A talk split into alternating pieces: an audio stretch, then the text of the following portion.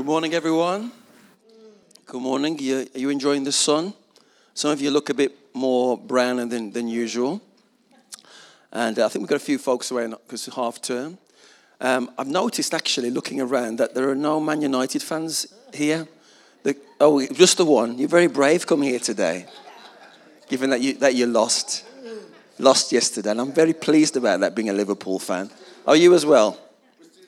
Never mind. We'll pray for you, pray for you later. Anyway, it's good to see you, folks. Um, we're continuing our uh, study on Philippians, and we're in chapter 2 at the moment. And Philippians 2 really can be summarized this with a healthy respect and awe for God. The Apostle Paul essentially wants the Philippians to be one in spirit and mind and to do so humbly as they spread the gospel to a lost and crooked generation, which is in essence was and still is the church's, I suppose, up in and out calling. Up to love God, in to love one another, and out to love our neighbors. And these three devotional love relationships I see in this second chapter of Philippians our relationship with God, our relationship with fellow believers, and our fellowship with those who are yet to know Christ. And this is what I hope we can glean here this morning. So let's look at Philippians 2 through those three lenses. So the first one, as I said, is to love God.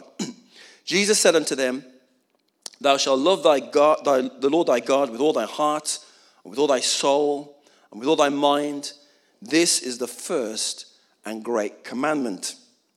That's in Matthew 22.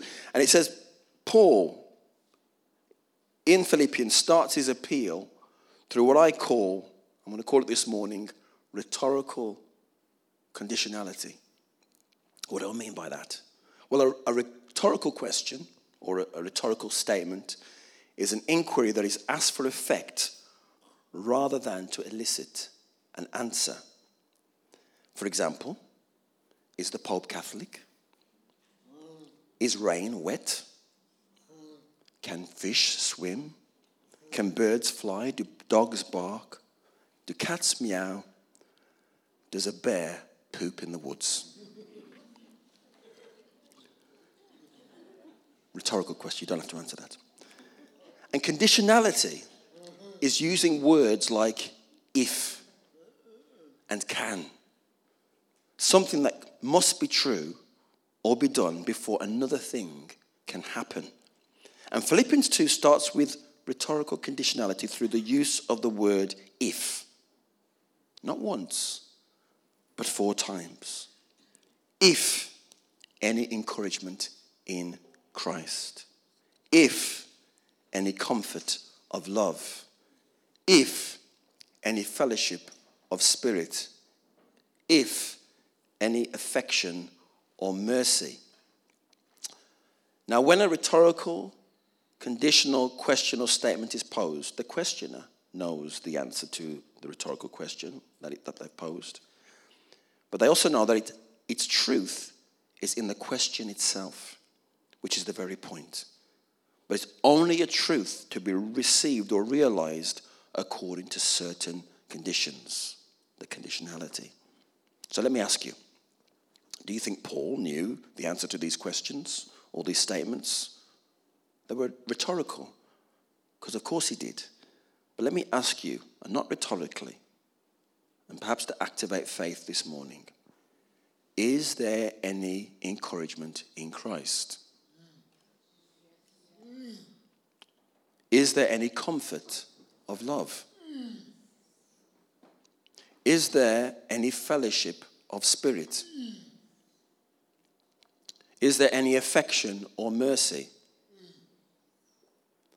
Folks, if you've loved, served, and obeyed God for any time, you should know the answer to that positively. And if you don't, I trust that you do and will. Paul knew the answer to the questions he posed to draw out a truth or a promise for the questionee.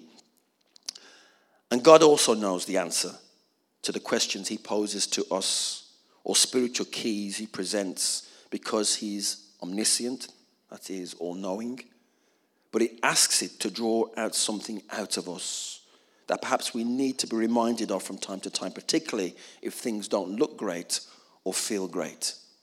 If, if there is any encouragement in Christ, if there is comfort of love, if there is fellowship of spirit, if there is affection or mercy.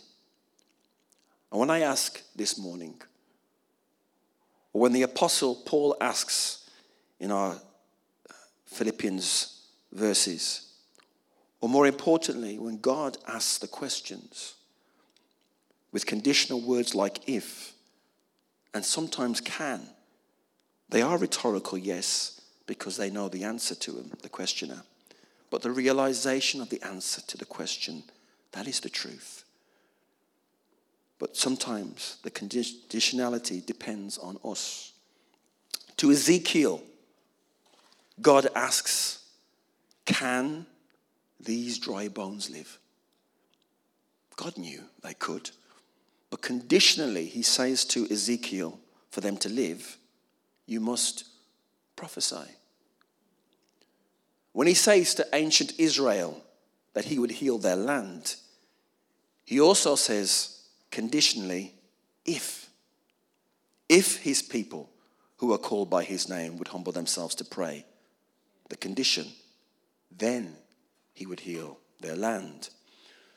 There is a faithful response required by the questionee, and this is the key to the manifestations of many of our spiritual truths. And I know, particularly when you're in the midst of it, it's often this Lord, I believe it. Help me to believe. Which is a reasonable response in such times. And we see this in Philippians 2, verses 12 to 13.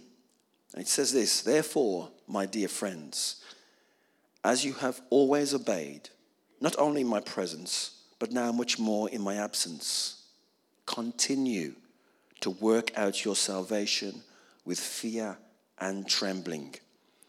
And this is it. For it is God who works in you to will and to act in order to fulfill his good purpose. The Passion Translation puts it this way God will continually revitalize you, implanting within you the passion to do what pleases him. So, my friends, a lot of the pressure is off us. Why? Because God's doing the work in and through us, despite who we think we are, what we haven't got. And if you love God, remember this He loved you first. He saw you before the foundation of the world, He saw you in your mother's womb. So He knows us intimately. He sees us at our best and He sees us at our worst, and yet still He loves us. He died for us while we were yet still sinners. And so, the answer to the question if there is encouragement in Christ, if there is comfort of love, if there is fellowship of the Spirit, if there is affection of mercy, the Amplified Bible says this there certainly is, and it's in abundance. If we love Him, the scripture says this we obey Him. If, if, if. The second lens I want to go through this morning is we've loved God, number one. And number two now is to love one another. So our text in Philippians 2 expresses his second love through unity with one another. Verse 2 says this So I'm asking you, my friends, that you be joined together in perfect unity, with one heart, one passion, and united in one love. Walk together with one harmonious purpose, and you will fill my heart with unbounded joy. So, what does it mean to be unified with one another? Well, it is a spiritual reality. We are unified in that we are born again, and we are spiritually related to each other through Christ. We share, if you will, the same spiritual DNA as children of God. Jesus said this in John 17, verse 20 My prayer is not for them alone, that's his disciples. I pray also for those who believe in me through their message. That's us. I and them, and you and me, so that they may be brought to complete unity. Then the world will know that you sent me and have loved them, even as you have loved me.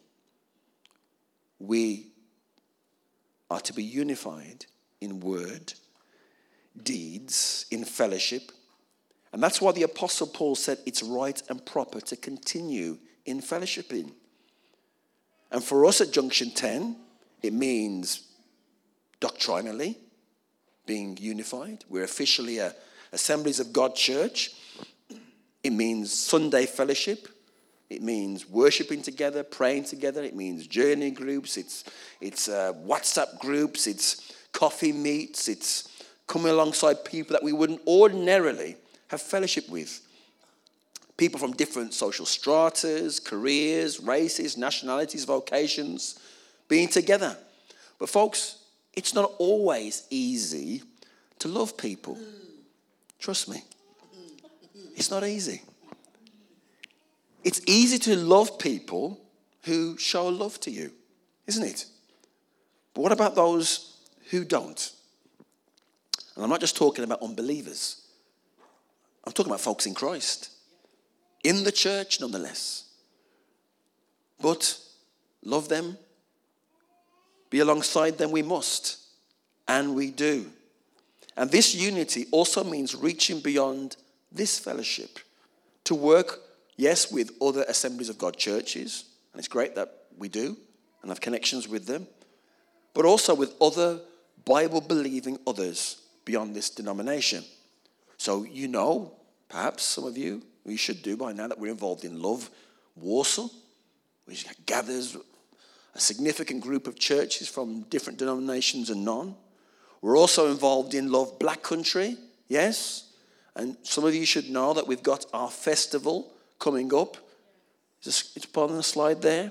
On Saturday, the 8th of July at Himley Hall. We did it last year, trying to gather together thousands of Christians from across the black country just to be together, to worship together, to say the 1.2 million people of our region need to know Christ. And we can, there's not one, I mean, there's some great churches, some fantastic churches with, I don't know, the biggest, probably three, 400, maybe 500 people. Fantastic worship, great resources. But you know what? Even that one church, that one church isn't going to reach the black country. Is that a heresy me saying that? Right? It's not. Because it is the body of Christ working together, I believe, is part of that great mission that will see the 1.2 million people of our region hear the gospel and hear it they must. And folks, we as a church, we're one of the originators of, of Love Black Country in the net. And we've signed um, up to support it financially. And because we've done that, there's a special discount for those who want to get tickets for it because it's a ticketed event.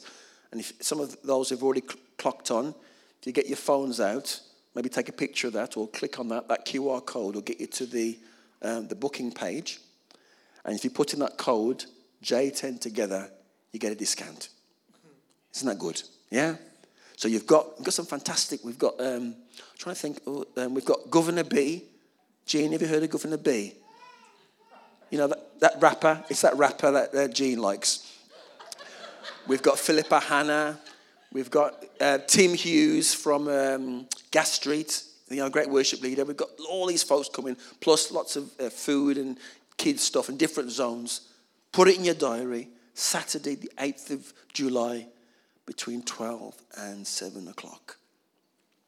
As I said, it's not easy. Paul said uh, in the verse, folks, you know what? It's not always easy being in church. It's not always easy because we don't always agree on things. We sometimes don't agree on aspects of doctrine. That's why we have, I guess, denominations. But even then, you get splits, as we're currently seeing over Methodism and aspects of Anglicanism, over big ticket social issues and theological issues. And of course, there's no disagreement in our church. Well, not most of the time. Although we may have to wrestle maybe some of those big ticket social and theological issues. But we shouldn't be afraid of disagreement or debate because we have disagreements from time to time, but that shouldn't spoil the unity peace. Paul said this to the Corinthians, and uh, he said in 1 Corinthians uh, chapter 11, verse 19, No doubt there have to be differences among you to show which of you have God's approval. So, airing it, discussion, debate, and seeing where the Lord leads in the outcome. But we have to contend for this unity, and at J10 we must through those type of circumstances. And I said that this church hasn't had a major split, I don't think. Well, perhaps in the past. Through transitions of leadership, folks have come and gone. Maybe some factionality aspects to that.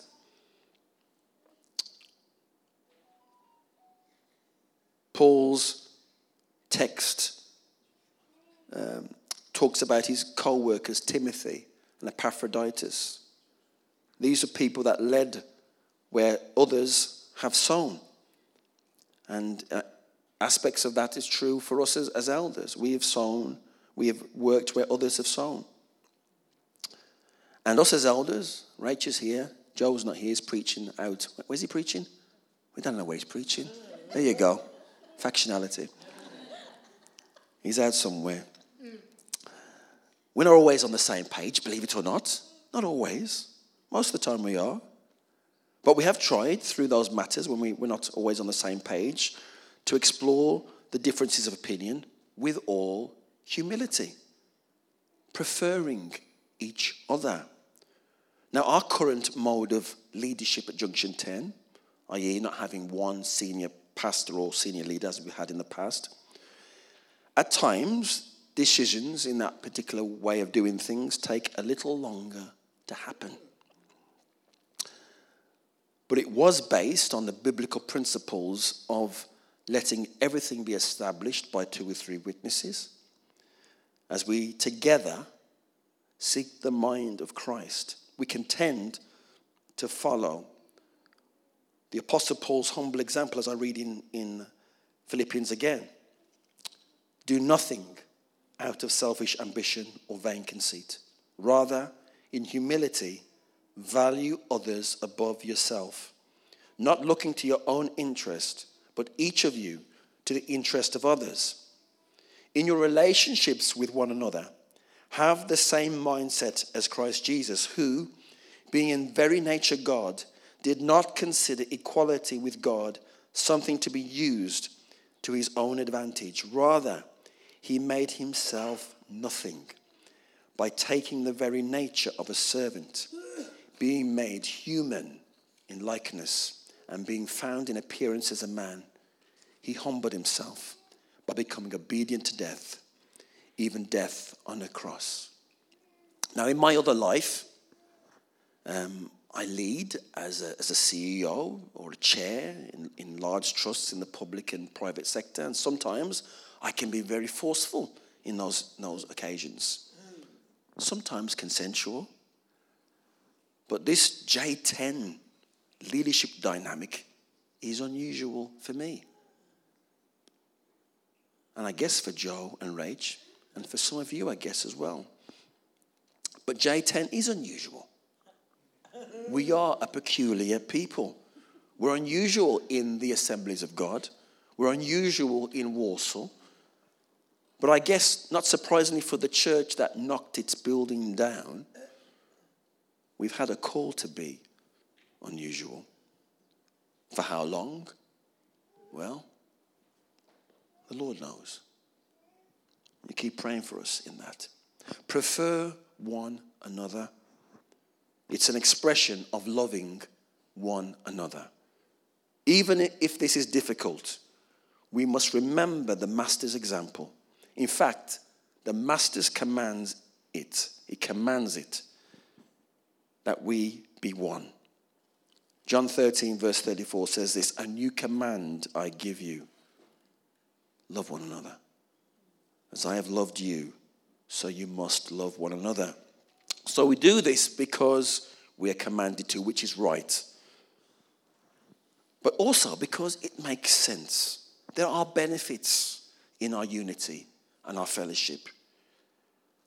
In the scriptures, we see the tribe of Judah and Simeon collaborating together. And that was a word I received, my goodness, it's got to be over 25 years ago, which was foundational to the formation of Love Walsall, which I received, which is why I still contend for the unity of the body of Christ across our area, not get too hung up about denominational labels. Judges chapter 1 is where we read this. It says, if. Here's that conditional word again. If you help me, tribe of Simeon, help me, tribe of Judah, possess my territory, I'll help you possess yours. Working together as the body of Christ. Different strands, different styles of worship, different reflections on aspects of doctrine but recognizing that Israel cannot be possessed by one tribe, but the tribes collaborating together. Do you get it? We are one with Christ. We are one with each other despite the challenges. We are one. We've done communion this morning, and there is a mystery in this act. A unity mystery, I believe, that is embodied in the act itself, the sharing of bread, this is my body. Receive it. You become the body of Christ. And we're reminded to do it every time we meet together. John 13, 35 says, By this unity, everyone will know that you are his disciples if, if you love one another. If you love one another, conditional word again, if you love one another, the world, your neighbors, they will know that you are his disciples. Which leads us to our last love to love your neighbor. In my book, there is a distinction between loving one another and loving your neighbor. As John 13 says, by this, everyone, heard it already, will know that you are my disciples if you love one another. So there's a distinction between them and us. And we have a responsibility to love our neighbors outside of our believing fellowships. No, not just a responsibility, we have our orders. Another command. The second commandment, which is like the first love God, which we all know, but love thy neighbor as thyself, which is the golden rule.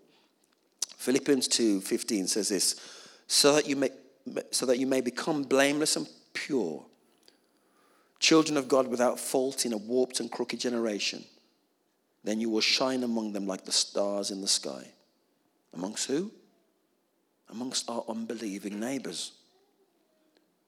We know the song, This Little Light of Mine.